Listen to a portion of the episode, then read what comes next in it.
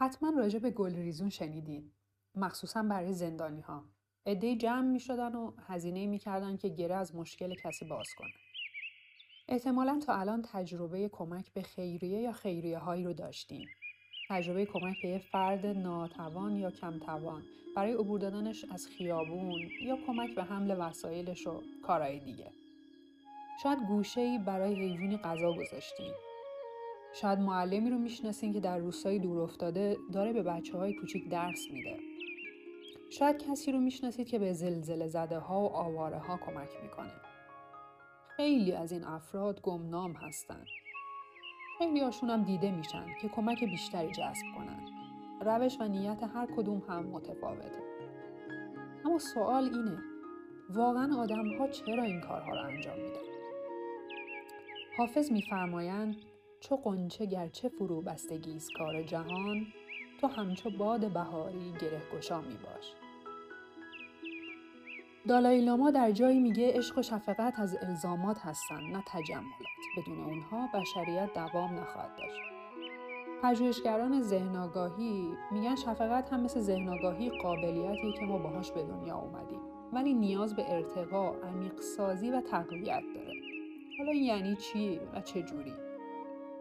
شفقت اون چیزیه که از خیرخواهی برای همه موجودات زنده نشأت می‌گیره. یعنی خیر دیگران رو خواستن و در جهت اون عمل کردن. از روی انسانیت، میل باطنی و کشش روحی. خدمت بدون چشم داشت همون کاریه که خیرخواهی رو عملی می‌کنه. کاری که قلب ما رو پاک و وجودمون رو سبک می‌کنه. افرادی که در مسیر رشد روحی هستند حتی بابت انجام چنین عملی چیزی جز رضایت خالق هستی نمی‌خوان. نه سلامتی نه طول عمر نه ثروت. بلکه در راه همه چیز بهترین تلاش رو می‌کنن و نتیجه رو واگذار می‌کنن به خدا.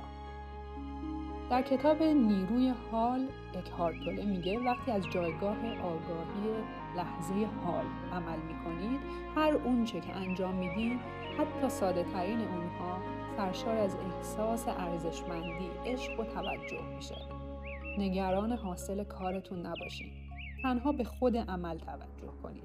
نتیجه خود به خود حاصل میشه. در بسیاری از مکاتب معنوی و مذهبی توصیه میشه بخشی از درآمدتون رو صرف بخشش و دهش کنید. مخصوصا در جهت کمک به آموزش، سلامت و مسکن دیگران. خدمت به خلق به این معنا نیست که دائما برای دیگران مجانی کار کنین یا درآمدتون رو کلش رو صرفشون کنین یا همه زندگیتون رو برای این کار بذارین. گرچه در تاریخ افراد بزرگی بودن که این کارها رو کردن. اما می‌تونیم هر روز آگاه باشیم که آیا امروز وظیفه انسانیتم رو انجام دادم بدون توجه به اینکه دیگران این وظیفه رو انجام دادن یا نه. من با شغل و درآمد و موقعیت اجتماعی که دارم با توانایی و فرصت هایی که دارم چطور می‌تونم خدمت به خلق کنم؟ حتی یک قدم ساده حتی یک قدم کوچیک. فردوسی بزرگ میفرمایند نباشد همین نیک و بد پایدار همان به که نیکی بود یادگار. خدمت به دیگران یک مفهوم جهانیه. که با دیدن و شنیدن داستانهای بیریایی و صداقت آدمهایی که انجامش میدن لبخند به لبامون میاد. و گاهی حتی بغزمون میشکنه. این بغزی که میشکنه اون تکونی که قلبمون می‌خوره و اون حس رضایت بعدش از کجا ناشی میشه؟ هر کسی می‌تونه ایار اون خدمتی که می‌کنه رو خودش قلبا بسنجه.